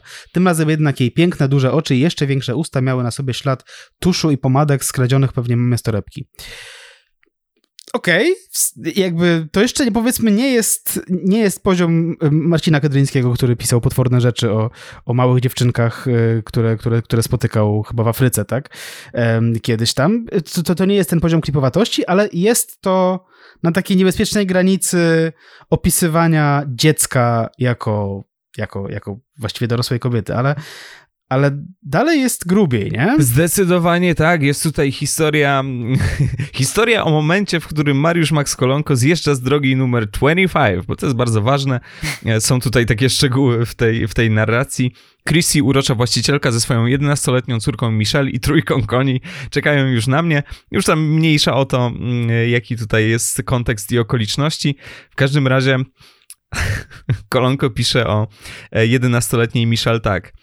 Pytam i puszczam do Michelle oko, nieważne. Tu trzeba powiedzieć, że dla Michelle, jak się wydaje, jestem tym, czym dla mnie, kiedy byłem gówniarzem, była Szapołowska. On pierdzi cały czas, mówi Christy. Prawdopodobnie nie o kolonce, może o koniu mówi na przykład. O koniu, tak. Dokładnie. Don't worry about it, nie przejmuj się. To jak długo zostaniesz z nami? Pyta Michelle, zatapiając we mnie swe ciemne, jedenastoletnie oczy. Too short, za krótko, odpowiadam. Michelle, my bell, żebyś miała drugie tyle, dodaje w duchu. I tak, Jezus Maria, w sensie tak, no Michelle Maybell to jest oczywiście cytat z Michelle Beatlesów z piosenki jawnie miłosnej, ale gdyby nam tego było mało, to Kolonko po pierwsze musi podkreślić fakt, że zainteresował jedenastolatkę. Tak. A po drugie musi rzucić jakimś takim trochę zrezygnowanym, trochę takim rozmarzonym, żebyś miała z drugie tyle. Chryste panie, czyli żebyś miała z drugie tyle, więc w Stanach już będziesz rok po mm, tej granicy mhm. 21 lat i wtedy można fiki miki no kurwa, to jest to, to jest ohydne. Tak wspomniałeś o Kydryńskim, ja pamiętam te rzeczy, to były rzeczy absolutnie paskudne. Swoją drogą y, rzuciłem sobie y, okiem dzisiaj na przeprosiny Kydryńskiego, gdy ta sprawa jakby buchnęła i oczywiście, że one były napisane z użyciem, że jeżeli ktoś poczuł się urażony, mhm. no kurwa tak ziomek, nie? Bo jestem jakby pod tym względem jestem zdrową osobą i masa zdrowych osób pod tym względem poczuła się urażona, bo to jest ohydne i można tutaj dodać jeszcze jedno słowo, które się słabo sprawdza na platformach e, rozmaitych, ale domyślacie się, co to było. Więc to nie jest jeszcze to, ale niebezpiecznie blisko.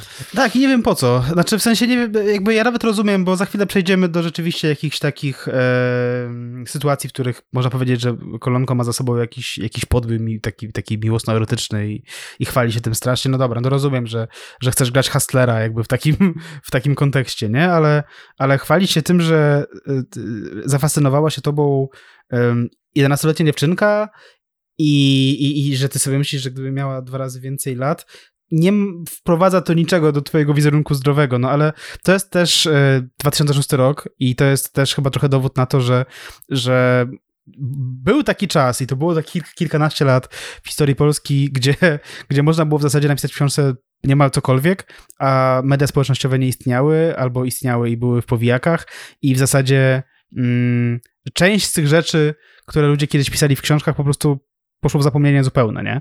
I w zasadzie, wiesz, no dzisiaj docierasz do książki Maxa Kolonki się okazuje, że co to kurwy, co to jest w ogóle, nie? No dobrze, to przejdźmy może do, do, do, e, do podboju miłosnego Maxa Kolonki. On tutaj nie podaje co prawda wieku e, dziewczyny, która, e, z, którą, z którą ma kontakt, ale e, rozdział się nazywa Marfa Lights Repryza. No chodzi w skrócie dużym o to, że poszedł do jakiegoś sklepu e, w Muzeum Marfy i był zainteresowany e, koszulkami, no ale też zwrócił uwagę na, na, na ekspedientkę, która, która mu się bardzo spodobała i tam zapytał ją po ile te koszulki, ona nam po, po, podała jakąś cenę. I, I on złapał za rękę i poczekaj, ja chcę ten. Pokazała na światła, które miała na sobie, tak? Czyli, czyli, czyli na koszulkę, którą miała na sobie. No i ta dziewczyna zdjęła tę koszulkę przy nim, tak? E, I i e, no, nie miała nic pod spodem. Mówiła do niego, że, że, że tam. Że rozmawiała z nim wtedy. On czuł coraz bardziej tak nieswojo, no bo zaraz coś może wejść do sklepu i tak dalej. No chwilę później weszli jej rodzice. Nie będę tego czytał, bo to jest e, dość długie i niezręcznie napisane. Natomiast mhm. e, jest to Twitter. Dość słabe opowiadanie erotyczne, to co on tutaj umieścił. Przy czym ja oczywiście nie twierdzę, że się nie wydarzyło, no bo, no bo, no bo jakby mogło się wydarzyć, tak? Jakby, czemu nie, tak? E, natomiast to jest coś, co, co, co bardzo jest interesujące w kontekście tego, co Mariusz Max w tej samej książce e, pisze o, o, o, rewolucji seksualnej, o, o, o Woodstocku, o, o, pokoleniu baby boomers, które, które po prostu rozpierdoliło całą tę Amerykę i w ogóle jest nieodpowiedzialne i tak dalej, i tak dalej, nie? E, Mariusz Max Kolonko dość mocno e, wzdycha do, do, do instytucji amerykańskiej rodziny, że kiedyś to rodzina to był on, ona i dwoje dzieci i tak dalej, a dzisiaj to rozwodów coraz więcej i coraz więcej panien, kawalerów i tak dalej. E, Baby boomers, to jest cytat z kolonki. Baby boomers objęli w braterskim uścisku rock and roll murzynów i ich walkę o równouprawnienie e, mniejszości narodowej Wietnamczyków broniących swojego kraju przed niesłuszną wo wojną. Kontrkultura tańczy naga w Woodstock manifestuje na kampusach za równouprawnieniem czytań nieczytane przez elity, odnajduje bitników i tak z jednej strony masz problem z tym, że ta kontrkultura jest, jest naga i że, nie wiem, pewnie Max Olonko jest pewnie jedną z tych osób, które w 2022 roku e, mają ból dupy o, o ruch hipisowski z, z, lat 60 70 tak? A z drugiej strony, no chwalisz się tą historią, która jeśli się wydarzyła rzeczywiście, to najpewniej wydarzyła się właśnie dlatego, że wydarzył się rok 68 i że przez świat zachodni przetoczyła się rewolucja seksualna i jeśli ta dziewczyna rzeczywiście istniała i ona przed tobą koszulkę, no to ona to zrobiła dlatego, że obyczaje się zmieniły. Na pewnie by tego nie zrobiła e, ta, ta, ta nowo poznana ekspedientka w latach 50. tego samego, tak? No, zrobiła to dlatego, że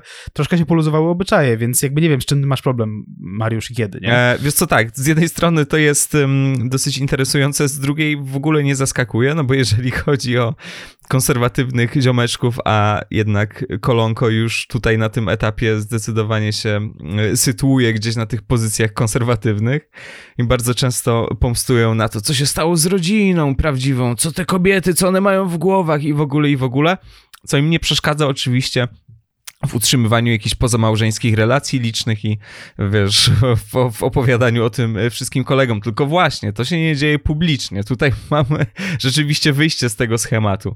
Bo to, że konserwatywny gość jest jakąś tam szują, znaczy nie mówię, że tutaj jakby relacje erotyczne, że, że są złe w jakiś sposób, nie, ale że niekoniecznie podąża za tym, co deklaruje, to kurde, wiesz, Bible Belt i te wszystkie rzeczy, jeżeli chodzi o te interesujące kolonkę rzeczy amerykańskie, to wszystko jest jasna sprawa, ale on tutaj tak, on rzeczywiście o tym mówi wprost, zresztą w pierwszej części też cytowaliśmy jego wywiad, mm, to był wywiad udzielony wspólnie z Weroniką Rosati. E, i tam też dużo tego płaczu e, się pojawia, więc nie dostosował nawiki, ale no tak, z jednej strony moglibyśmy powiedzieć, że gdyby nie mówił o tych relacjach, to byłby hipokrytą, prawda? Ale mhm. one tutaj służą jednak tylko i wyłącznie temu, żeby pokazać, jaki Mariusz Max Kolonko jest zajebisty, bo w ogóle 70% tej książki to jest pompowanie własnego ego. To jest, mhm. to jest mhm. naprawdę pod tym względem książka taka no karykaturalna. No, te, to, to, to, to, to sexy zdjęcie z jednego z dwóch wydań, no to tutaj mówi nam wszystko. Generalnie to jest to sexy zdjęcie zdjęcie rozpisane na ileś tam stron. E, to jest właśnie odkrywanie Ameryki. Także polecamy absolutnie. Wiadomo, Mariusz Max Kolonko oczywiście, z tego co nam wiadomo, e, tej rodziny nie założył, ale to właśnie widzisz, to przez to, że ci baby boomerzy zniszczyli, że już po prostu nie miał z kim, nie? Tak. On chciał, on chciał, tylko nie miał z kim, no. On chciał, tylko zobaczył, że ta dziewczyna zajmuje przed nim bluzkę i stwierdził, że nie, co? On ją sprowokował. To, to, to, to nie jest tak. materiał na żonę. tak, tak, tak. Mhm. No tak, no.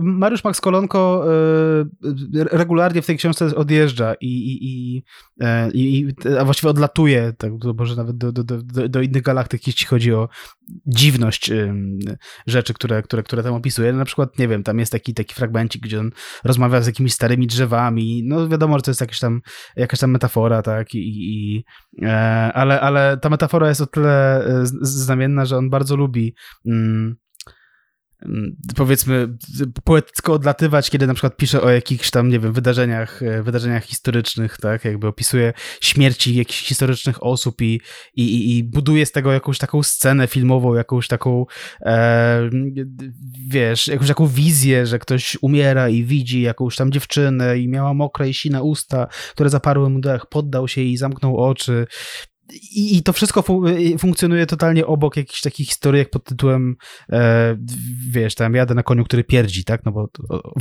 to się wydarzyło chciałem, tak? chciałbym zjeść ritę. Tak, chciałem tak. zjeść ritę, no jakby, wiesz, no ale to jest życie, tak? To jest z jednej strony poezja, a z drugiej strony jedzenie ludzi. Y, do, świetnie to ująłeś, można powiedzieć też eros i thanatos, sacrum profanum i dostajemy bardzo dobry z polskiego w liceum. E, mamy, mamy załatwioną, załatwioną sprawę. Rzeczywiście mm, tutaj mamy ym, trochę zapowiedzi jakichś takich międzygalaktycznych podróży Mariusza Maxa Kolonki, czasami dosłownie. Mariusz Max Kolonko doszukuje się e, obecności innych cywilizacji i to doszukuje się ich w różnych miejscach. To a propos tych odpałów. Bo to, że tam fabularyzuje historię Pocahontas, że tam sobie domyśla jakieś rzeczy, że, że, że rozmawia z drzewem, to są wszystko normalne rzeczy. To, mhm. to każdy. Każdy to kiedyś zrobił, ale mamy taki obraz, XV-wieczny obraz, e, namalował go Carlo Crivelli, zwiastowanie ze świętym Emidiuszem. I Mariusz Max Kolonko pisze mm, co nieco na temat tego obrazu i jego zdaniem jest tam sygnał, że XV-wieczni Europejczycy mieli styczność z UFO. Dlaczego? Dlatego, że mm, takim detalem na tym obrazie jest jakiś taki, nie wiem, jakiś taki owal, jakiś taki krąg na niebie, z którego wychyla się promień i ten promień trafia na Ziemię i jego zdaniem tak, to jest totalnie latający spodek, tylko że jak sobie e, rzucimy okiem na te detale jakoś bardziej skrupulatnie, to zobaczymy, że tak, że ten promień się kończy białym gołębiem, który kojarzy się też z czymś dosyć mm, fantastycznym może dla niektórych, ale jednak jest to dosyć przyjęte, że że chodzi o Ducha Świętego. Więc y, no różnie, nie? No, są różne opowieści, jest też opowieść o tym, że Właściwie to jest opowieść o tym, że Mariusz Max Kolonko bardzo by chciał, żeby go kurwa porwało to UFO, tylko no Też nie ma. chcieli trochę. To oczywiście.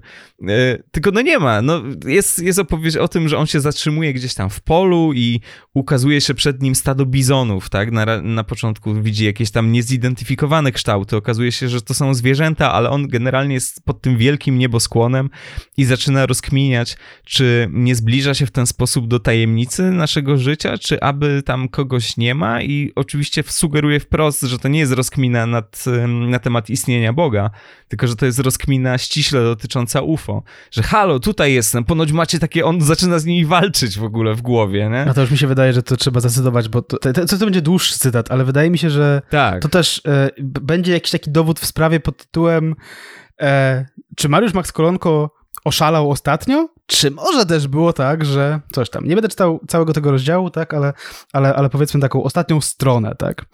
Uwaga, zaczynam. Oko w oko ze stadem bizonów. Czuję się raptem strasznie samotny w tym zetknięciu i zarazem out of place. Mam wrażenie, że od czerni nieba i poznania jego tajemnic dzieli mnie jeden skręt kierownicy i myślę sobie prowokująco, jeśli inne życie jest gdzieś tam i rację ma Tim Edwards, Frank Drake i ludzie bez imienia, którzy od niepamiętnych czasów odciskali w jaskiniach swe ręce i cierpliwie ryli na skałach znak słońca i spoglądali w niebo, szukając nadziei i zmiłowania i wiary. Jeśli prawdą jest, to można założyć, że jesteście tacy super duper rozwinięci technicznie, że możecie nas podglądać przez e, okno w izbie, kiedy czytamy Timesa i pieprzymy gosposie, gosposie sąsiadki, to proszę, myślę sobie, weźcie mnie teraz, cholera, do siebie. A nikt się nie dowie, nikt nie wie, gdzie jestem, nie, nie wie, gdzie mnie szukać, nie będzie po mnie śladu. Idealny układ na kosmicznym, e, na kosmiczny kidnapping. Zip, świst i pokrzyku. Come on! Na co czekacie, mądrale pieprzone? Wyzywam was. Tu, na tym pustym, ośnieżonym niczym, takim bliskim nieba, że bliżej e, być nie może. Nie urobicie się wiele, co? Może mam kurwa maila wam wysłać, że tu jestem i czekam, przecież i tak wszystko niby wiecie, więc dajcie choć znak. Jeśli wam się e, nie chce, że to wszystko ma jakiś sens, że ma sens Tomek i jego sztalugi, które rozpinają płótna zapełniane codziennie farbą, a których nikt nie chce kupować, że sens ma Mirka, która rzeźbi ludzkie korpusy bez ramion, bo chce je zamienić w skrzydła i unieść nas wysoko ponad ziemię i nieboskłon do was i sens Majola i Rafał, którzy się zakochali od pierwszego wejrzenia i babcia Joanna, która kupuje mleko dla swojego kota, bo to jedyny ktoś, kto w jej życiu został. Na co czekacie? Go ahead, zabierzcie mnie z tego padału nieszczęścia i śmierci, miłości i nienawiści, terrorystów i księży, kurew i prezydentów i proletariuszy całego świata. Módl się za nami, Rado Bezpieczeństwa, módl się za nami, Bramo Zaranna, módl się za nami, Przybytku Chwalebny, módl się za nami, Izbo Reprezentantów, módl się za nami, Bramo Kioska i Wspomożenie wierny, e, Wiernych. Raptem w poprzek nieba, od lewej do prawej, na czerwono, jak pocisk, nie, jak UFO, też nie, jak coś kurwa niesamowitego. Olbrzymia czerwona łuna, jak gwiazda betlejemska i tak dalej. Um, Mariusz Max Kolonko ma wrażenie, że tam przyleciało UFO, nie wzięli go i tam na końcu krzyczy nie chcą mnie, myślę ze złością, kurwa nie chcą mnie. I tutaj podpisano Colorado, droga numer 19, 15 września 98 i to było chyba wtedy, kiedy on nagrał ten, ten taki materiał dla panoramy o, o tych krowach takich, to co mówiliśmy w pierwszym odcinku. On jest dostępny na, na YouTubie. To jest chyba z wtedy tam materiał. Więc tak, no wydarzyło się tutaj wiele bardzo i ta książka jest cała taka, proszę państwa, prawie cała, bo w pozostałych częściach są cyce. Tak, dokładnie tak jest. No właśnie, nie chcą mnie, myślę ze złością, kurwa, nie chcą mnie, ale po chwili uśmiecham się ze szczęścia, czyli ostatecznie jest synem tej ziemi, nawet nie chodzi o Stany, tylko chodzi o planetę Ziemię, jest ziemianinem, a jeżeli planeta Ziemia, to rasizm.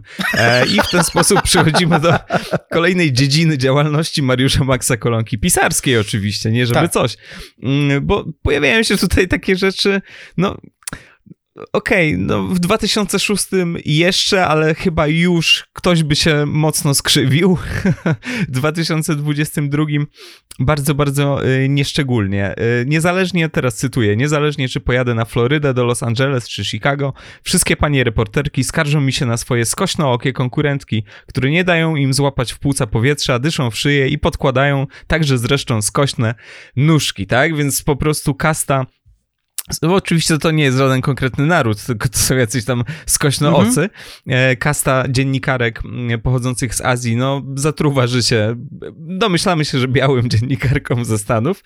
E, jest tutaj jeszcze więcej rzeczy, wiadomo, że też powiązanych z tym, że Mariusz Max Kolonko jest playboyem, ale nie dla każdego, to jakby, to wiesz, on, on, się, on, on się szanuje e, bo mówi, liczba Chinek, które mrużyły do mnie swe skośne oczęta, idzie w Z2 Trochę było mi ich żal, bo mimo starań i wysiłku nigdy mnie nie brały. Miały z reguły krzywe nogi, Złośliwi mówią, że to w wyniku wieków noszenia dzieci na plecach przez pola ryżowe i oczy, które zamykały się w kreseczki przy każdej próbie konfrontacji. Jedynie co u nich lubiłem to piękne, proste, kruczo-czarne włosy, jakieś tam projekcje Mariusza Maxa Kolonki. Chociaż potem e, w tym samym akapicie jest coś dosyć e, niepokojącego. Jest mowa o tych kruczo-czarnych włosach dodającej im seksapilu, który powodował, że na przykład mój kamerzysta, wspominany już dzisiaj e, Ion, przywiązywał je do krzesła. I potem jest opowieść o Chince, którą przywiązał do krzesła i o niej zapomniał i ona potem wybiła szybę obcasem i dopiero tak się wydos... W ogóle co się kurwa dzieje w tej książce, nie? Że nawet mimo, że już to czytałeś, nie? To masz takie to, a, a, potem tam jest jakiś rant dotyczący tego, że he, zauważyliście, że wśród ofiar zamachu na dwie wieże, wśród ofiar 11 września byli głównie biali mężczyźni, a przede wszystkim nie było żadnego Azjaty? Tak. Bartek, to nie jest podejrzane? Wśród tam 304, to jest cytat z kolonki, wśród 343 strażaków, którzy polegli w gruzach World Trade Center e, jest kilku czarnych i nie ma ani jednego Azjaty. No, rzeczywiście. W sensie, no to jest jakby, jak sobie dobierzesz statystykę odpowiednio, to tam wiadomo, nie? No bo jakby nie sprawdzisz rzeczywiście statystyk, znaczy nie napiszesz w statystykach e, ofiar, które znajdowały się w budynkach, które pracowały w World Trade Center, nie? To, to, to nie, nie? Mhm. Wiesz, tak. No on też opowiada jakąś taką historię, że, że, że, że, że, że w ogóle z tymi Chińczykami to się nie da, proszę pana, bo mieszka, mieszkałem, nade mną mieszkał Chińczyk i on tam słuchał jakiejś swojej rodzimej muzyki, w ogóle nie dało się wytrzymać. E, waliły się, cytat, waliły się World Trade Center i kraj stał w żałobie, z góry dobiegało rytmiczne chińskie disco. Wspólnie z sąsiadem waliliśmy w ściany, nic nie pomagało i tam w końcu e, chyba tam e, zacementował, e, wywiercił dziurę w suficie i zacementował tam e, moją piątą kolumnę. DJ Hardware podkręcony na 100 watów dygotał sufitem przez kilka dni, w końcu zmuszając Chińczyka do wyprowadzki. Viva Polonia. Totalnie prawdziwa historia, myślę. Tak, to jest totalnie prawdziwa historia. Mhm. Natomiast e, trzeba powiedzieć tutaj, że e, Mariusz Max Kolonko um, Oczywiście odpierdoliło mu kompletnie na punkcie, no konkretnie Chińczyków w ogóle tam, już, to już nie są jacyś ogólnie jacyś tam Azjaci, tylko, tylko, tylko, ogólnie, tylko konkretnie Chińczycy e, w ostatnich latach i, i, i zwłaszcza tam w, po COVID-zie i, i, i, zwłaszcza pod wpływem Donalda Trumpa, który mówił cały czas China, China, China, e, kolonce zupełnie odjebało i na przykład on potrafił robić w takie, takie filmy na swoim e, tam za, kanale, tym za, schowanym za paywallem, które były takim montażem mającym pokazać, jak obrzydliwe są Chinki zwłaszcza. I to, był, e, i to były fragmenty z jakichś chyba TikToków, czy z jakichś krótkich filmików, gdzie po prostu Chinki no, robią jakieś takie challenge typu, że jem surową ośmiornicę i, i, i, i tam i to wygląda paskudnie, no ale to jest jakby taka konwencja, tak? No w sensie, że na zachodzie też powstawały jakieś takie rzeczy, że typu tam jem 12 tarantul zmiksowanych po prostu w mikserze i teraz wypiję takiego szejka, nie? Więc tak, a, a Kolonko próbował właśnie robić jakieś takie seanse nienawiści do, do, do, do, do, do Chińczyków i, i do Chinek, mówiąc, że zobaczcie, co to jest za kultura, w ogóle jacyś, jacyś barbarzyńcy, co to w ogóle jest? My tu normalnie schabowe, a oni po prostu wciągają jakieś śmiornice, co, co. Tak, tak, tak, tak, tak. Normalne zabijanie krowy. Tak. to jest świetne w ogóle, jakaś taka gradacja, jeżeli chodzi o jedzenie zwierząt. To, to nie jest teraz mój jakiś manifest wegetariański, bo, bo nie o tym jest ten podcast, ale po prostu dzielenie tego na takiej zasadzie jest zawsze dla mnie bardzo, bardzo urocze. Ale no tam, wiesz, Azjaci, nie Azjaci, no już to nie ma co z tymi Azjatami, bo przecież czarni to, to też w ogóle, też wiesz, no to po pierwsze to też są, a po drugie też są niefajni.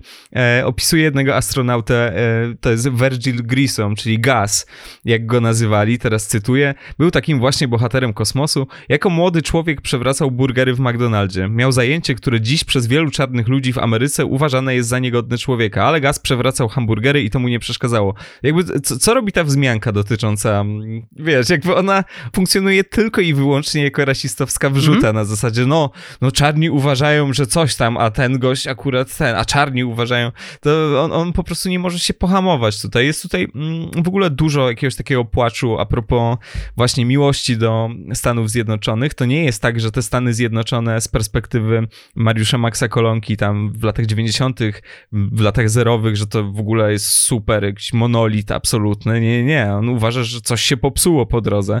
Już pomijając to, że ci ludzie to tam się rozwodzą albo w ogóle nie chcą brać ślubów, ale Ameryka się sypie, współczesna Ameryka umiera, tak pisze Kolonko, umiera jak olbrzymi dinozaur złapany zastawiony przez historię podczas dziejów. Oczywiście pierwszą oznaką śmierci Ameryki jest umierająca biała populacja. No i jest tutaj trochę opowieści dotyczących tego, kto tę Amerykę stworzył, a potem przypłynęli, przyjechali, proszę pana. Nie biali, bo biały to potrafi jakoś, wiesz. On mhm. tam do pracy pójdzie i tak dalej. Może ma trochę inną mentalność, ale wiadomo, wiadomo o kim mówimy. No i tak, i jest to, jest to dosyć paskudne w kontekście e, amerykańskiej historii. Tak jak mówiłem, e, dla Mariusza Maxa Kolonki jego zdaniem rasizm, jego zdaniem niewolnictwo, to jest coś, co się nie wydarzyło w Stanach Zjednoczonych. Mhm. Po prostu przypłynęli pełni nadziei pielgrzymi i tymi po prostu ręcyma, proszę pana, wznieśli taki taki wspaniały kraj. Także e, ta wizja historii Mariusza Maxa Kolonki jest, e, no, delikatnie mówiąc, wybiórcza. Tak, to jest zresztą cytat z, z, z tych okolic książki. E, południową granicę Ameryki z Meksykiem co roku narusza 1,6 miliona ludzi. Tyle mm, aresztują amerykańskie patrole US Border. Ludzie ci przejeżdżają po kasę, nie interesuje ich kultura Ameryki ani wkład w dobrobyt i bezpieczeństwo tego kraju.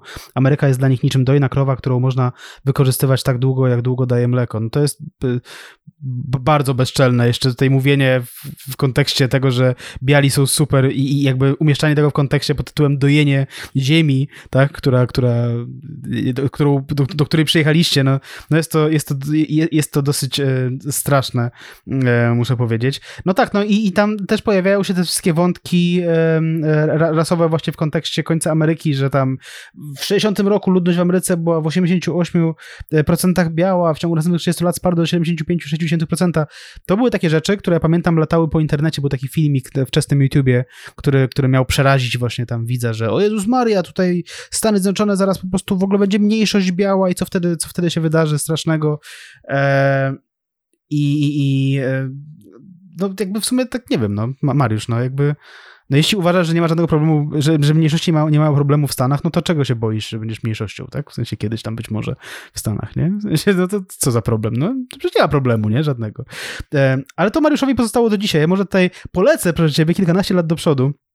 I zacytuję fragment filmu, który tam spisałem specjalnie, filmu schowanego za, jednego z tych filmów schowanych za paywallem e, Mariusza Maxa Kolonki, e, który jest, do, który dotyczy e, wydarzenia, znaczy tragedii związanej z tym, że policjant zabił czarnoskórego chłopaka, 13-letniego chłopaka w Toledo.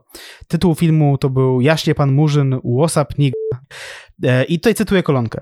Ten człowiek, Murzyn, uciekał przed policjantem. Murzyn uciekał. Murzyni zawsze uciekają. To jest jedna rzecz, którą oni mają. Zawsze uciekają. To są rzeczy niewytłumaczalne, jeśli chodzi o kulturę i o rasę.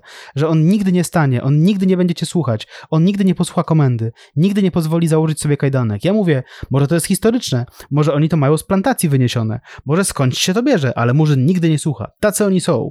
Tutaj coś tam mówił i dalej. Ja uważam, że Murzyni zauważyli, że są bogaci z tego, ponieważ on może pozwać cię do sądu. Jak cię pobiją, to pozwie cię do sądu. Jak ten Rodney King, on chyba dostał 14 milionów.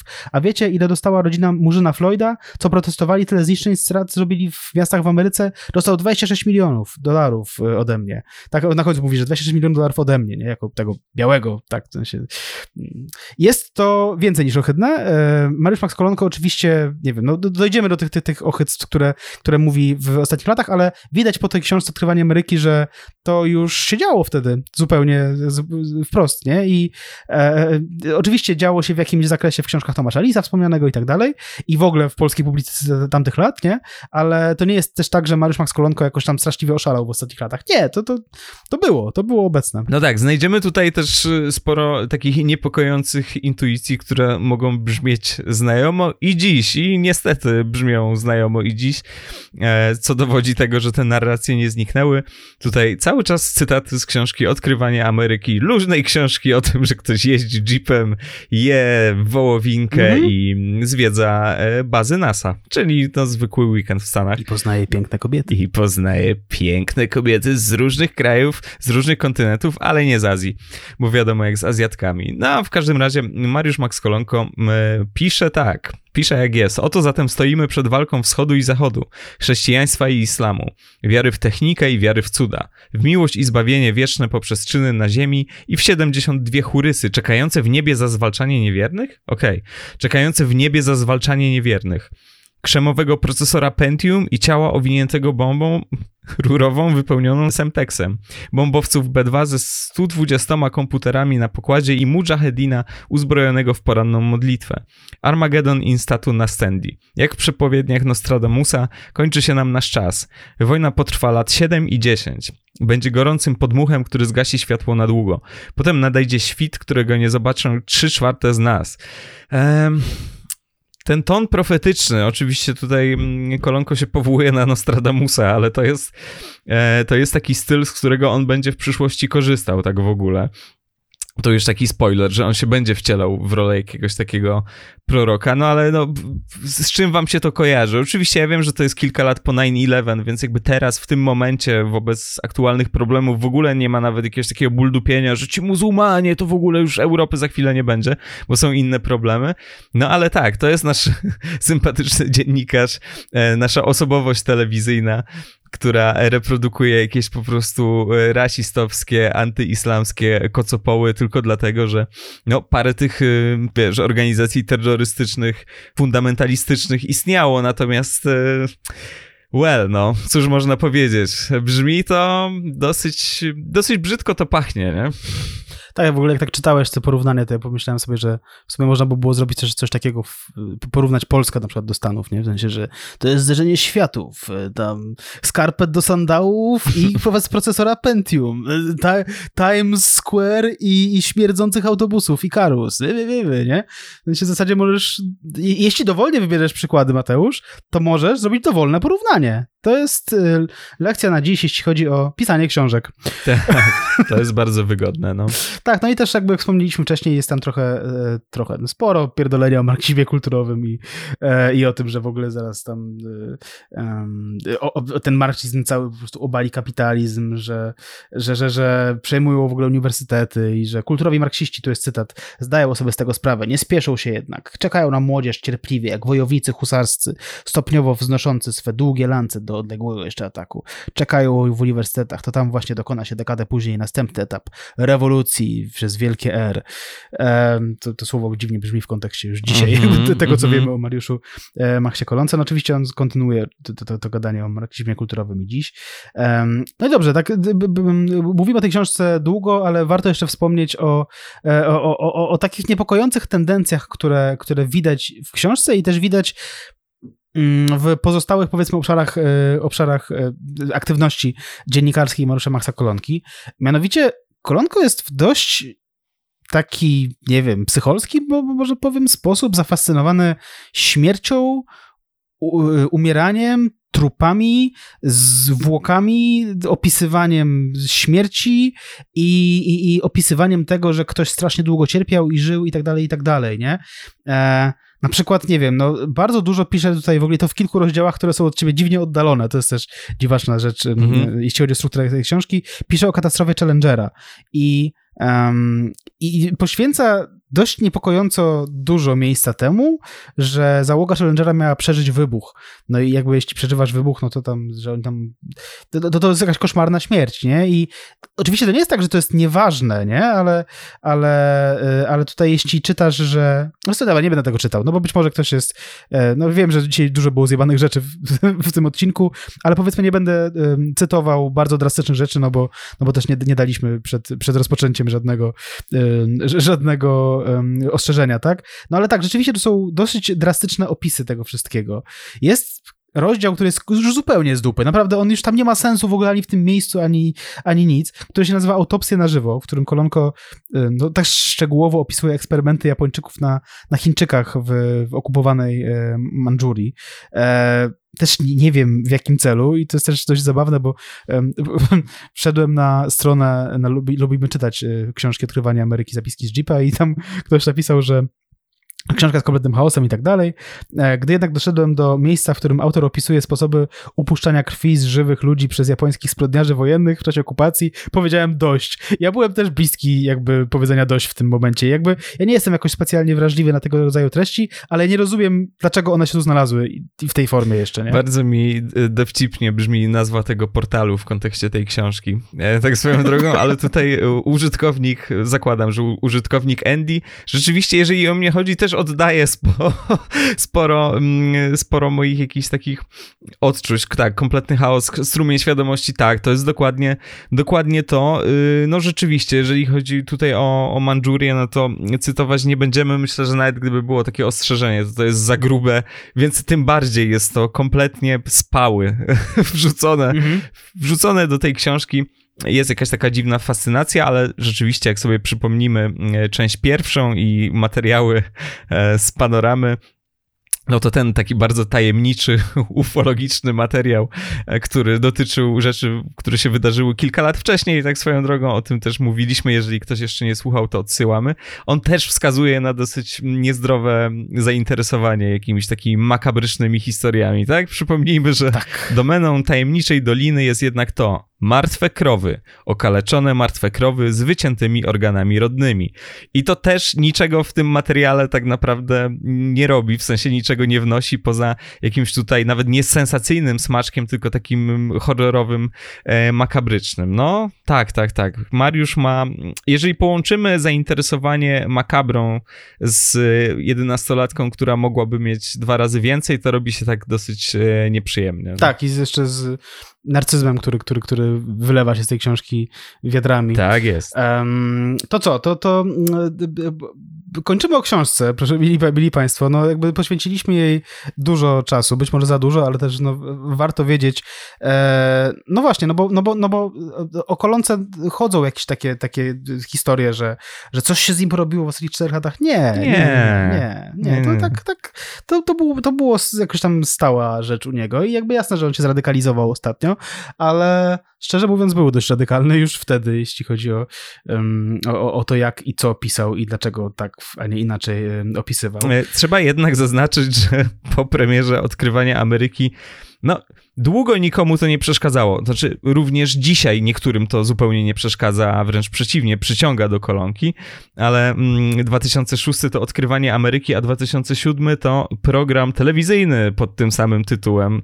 Program z TV4, znana i lubiana stacja. Się oglądało Ligę Mistrzów, tu na Polsacie, tu na TV4, ale można było też oglądać Odkrywanie Ameryki, jeżeli chcieliśmy zobaczyć, jak tam Mariusz Max Kolonko biega za aligatorami, no to było właściwie rozwinięcie rozwinięcie takiego sensacyjnego wątku panoramowego, czyli trochę ta książka Odkrywanie Ameryki, a troszkę właśnie takiego e, telewizyjnego e, dziennikarstwa.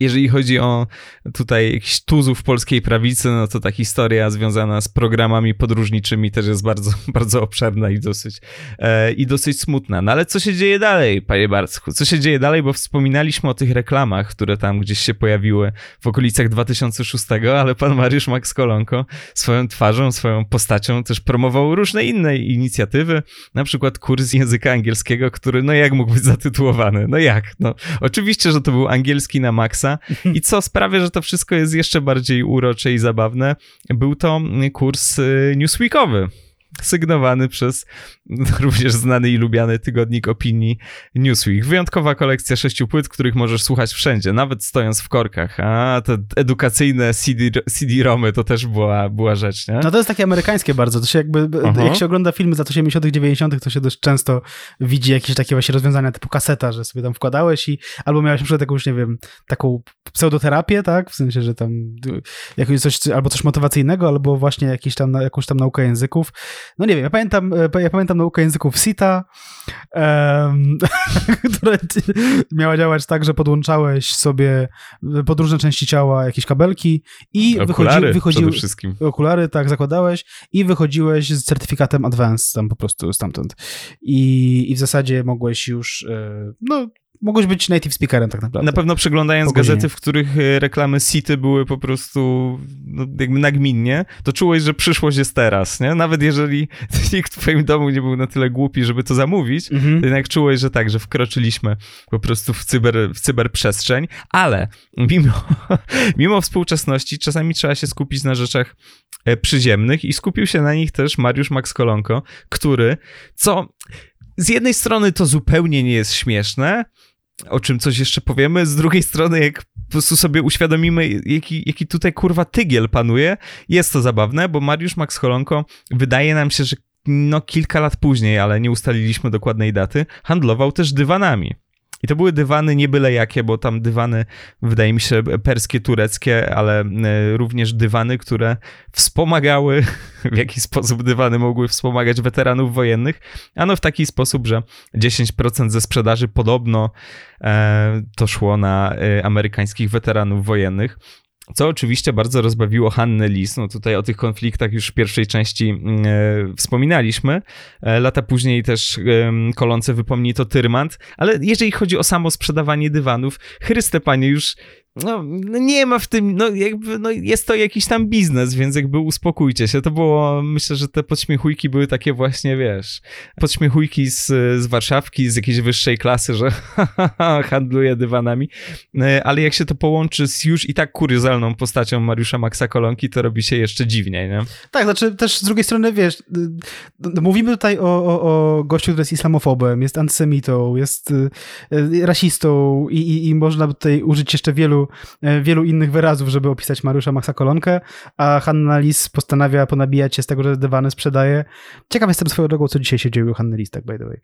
E, bo dawno, dawno chyba tam, nie wiem, a może jestem ja na czasie, ale dawno nie słyszałem mm, nic. Może, może w dywanach, może. może tak, może jeżeli tak. chodzi o sprawę dywanową, to ona ma, ona miała jeszcze swoją kontynuację na łamach Interi. To musimy przyznać, że jest to dosyć dziwna sprawa. Mianowicie jest to niepodpisany tekst z 2013, więc no nie wiem, te dywany się zaczęły koło, nie, 2010, no cholera wie tak naprawdę. Trzeba by zapytać kolonki. I cytuję, mm, Max Kolonko był dziennikarz telewizyjny, który obecnie broni świata cywilizacji zachodniej przed zalewem wojującego islamu. Patrz wideo poniżej, to jest wideo z jego kanału, oczywiście założonego rok wcześniej. Sprzedaje dywany perskie, tureckie i kaszmirskie. Są to regiony świata, z których pochodzą islamscy terroryści. 10% zysków ze sprzedaży dywanów zostaje przeznaczone na wsparcie dla weteranów wojennych. Nie ma tam jednak informacji, czy dywany, które Kolonko sprzedaje jako tureckie, pochodzą z Turcji. Nie udało nam się ustalić, czy pieniądze z ich sprzedaży trafiają więc do krajów, z których pochodzą islamscy terroryści. Jest to, jest to mm, moim zdaniem y, dosyć wysilony, wysilony humorek, bo jakby widać już o co tutaj chodzi. Jest to beka z kolonki, który sprzedaje dywany i beka z kolonki, mm, który jest islamofobem, a przecież może te dywany, a te wzory i tak dalej, i tak dalej. Na pewno jest to tekst, który bardzo odstaje, jeżeli chodzi o taki portal jak Interia. Dosyć normalny, na pewno nie satyryczny. W każdym razie e, sprawa biznesu, wtedy w miarę nowego biznesu kolonki została w tych ogólnopolskich mediach poruszona. Tak, no, no kolonko tutaj e, imał się e, bardzo różnych zajęć. Prawdopodobnie też nie wiemy wszystkiego, jakby nie znamy wszystkich e, rodzajów działalności, z którymi związany był e, Mariusz Max Kolonko. E, wspomniałeś tutaj, znaczy to wspomniałeś, no, w Interi jest wspomniany jego kanał YouTube, ale tym kanałem YouTube to my się zajmiemy w części trzeciej tak podcast tekstu o Mariuszu Maxie Kolonce.